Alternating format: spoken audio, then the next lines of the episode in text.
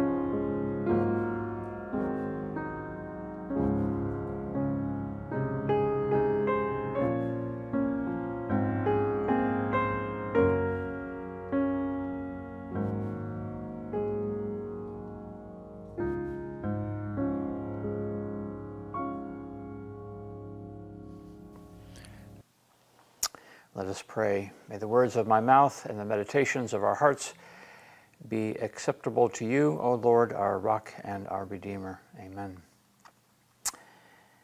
Our scripture today comes from the book of 1 Samuel, the third chapter, beginning at the first verse. The story of Samuel is amazing right from the very beginning because it begins in chapter 1 with a man who had two wives. Now, in today's age, we might already be looking afoul at this story, a story that begins with polygamy. The Bible doesn't seem, though, to have a problem with polygamy, at least not in the Old Testament. The man's name is Elkanah, and his one wife, Peninnah, had children, and the other, Hannah, was unable to have children.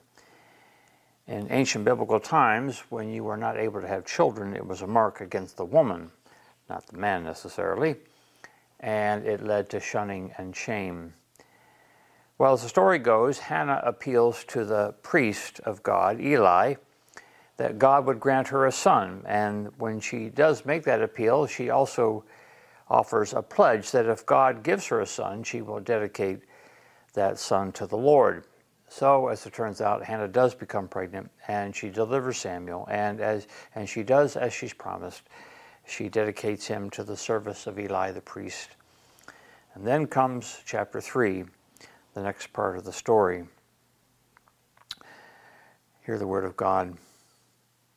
Now, the boy Samuel was ministering to the Lord under Eli, and the word of the Lord was rare in those days. Visions were not widespread. At that time, Eli, whose eyesight had begun to grow dim so that he could not see, was lying down in his room. The lamp of God had not yet gone out, and Samuel was lying down in the temple of the Lord where the ark of God was. Then the Lord called, Samuel, Samuel. And he said, Here I am, and ran to Eli and said, Here I am, for you called me. But Eli said, I, I did not call. Lie down again. So he went and lay down. The Lord called again, Samuel. Samuel got up and went to Eli and said, Here I am, for you called me. But Eli said, I did not call my son. Lie down again. Now Samuel did not know the Lord, and the word of the Lord had not yet been revealed to him. And the Lord called Samuel again a third time. And he got up and went to Eli and said, Here I am, for you called me. And then Eli perceived that the Lord was calling the boy. Therefore Eli said to Samuel, Go, lie down, and if he calls you, you shall say, Speak, Lord, for your servant is listening. So Samuel went and lay down in his place. Now the Lord came and stood there, calling as before, Samuel, Samuel. And Samuel said, finally, Speak, for your servant is listening. And then the Lord said to Samuel, See, I'm about to do something in Israel that will make both ears of anyone who hears of it tingle. On that day I will fulfill against Eli all that I have spoken concerning his house from beginning to end. For I have told him that I am about to punish his house forever for the iniquity that he knew, because his sons were blaspheming God, and he did not restrain them.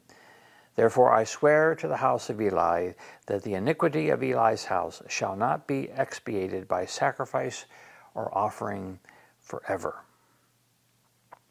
Samuel lay there until morning, and then he opened the doors of the house of the Lord, and Samuel was afraid to tell the vision to Eli.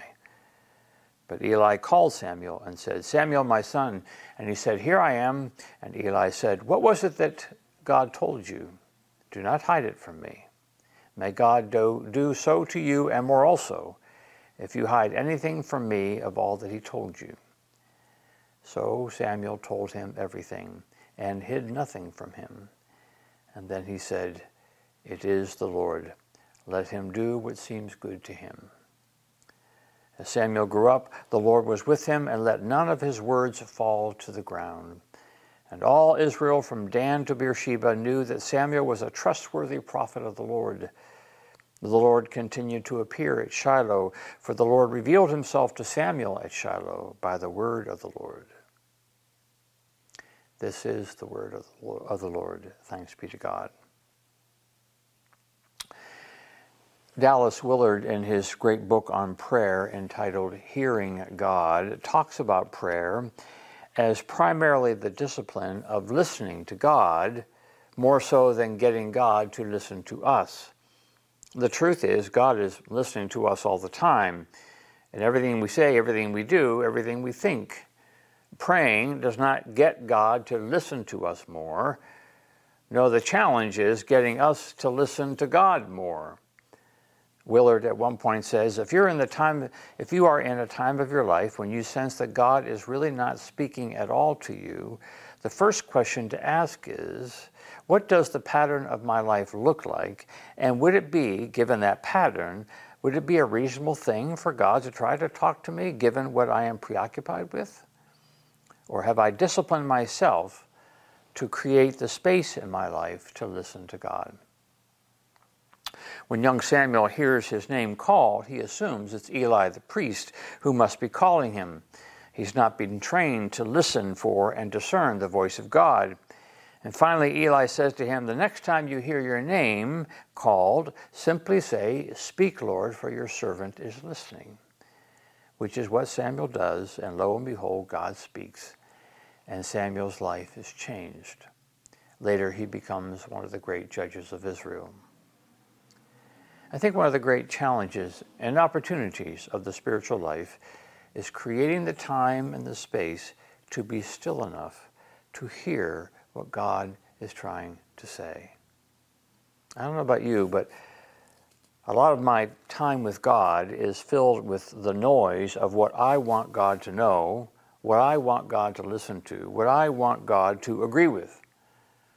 I think of a time when I was a young pastor and being courted by a church up in the Northeast. This was a church that I'd always dreamt of being able to serve, and it was being led by a pastor that I had always dreamt I could serve with. Well, long story short, this dream church and this dream boss offered a call for me to come and work with them. Oh my goodness, the planets had aligned. The dream had come true. What was the point of praying? Actually, I did pray, but it was simply to say thanks to God for simply for receiving something, for my receiving something that I already wanted, even though I had not asked God whether He got God wanted it for me. Well, long story longer, about a day after I accepted the call, without really consulting the good Lord, I started to get depressed. I got anxious, I got worried, I got uncertain, and I went into this tailspin. And I said to myself, What's happening? This is my dream call. This is the, the dream boss. What's happening here? The planets are aligning, and yet I feel like this is the worst thing I could possibly do. Well, this went on for several days until finally I could hear God say, Steve, don't go. It didn't make any sense, but I felt it, it, was what the good Lord was saying. So I had to call up those good people and that good pastor and told them that even though a week before I had told them I was coming, now I wasn't. It was the hardest and most necessary call I've ever made. When I hung up the phone, the weight of the world fell off my shoulders. Four months later, another church came calling, and boy, that time did I just give myself a lot of time to listen. And I listened, and finally God said, Go. And I went and spent close to the next 19 years blissfully serving the people I believe God had intended me to serve. God is listening to us all the time. We should always have that in mind when we go to be in our time with God. The question is, are we listening to God? God has great things to say if we would just simply offer God our attention. May it be so. Let us pray. Speak, Lord for your servant is listening. Amen.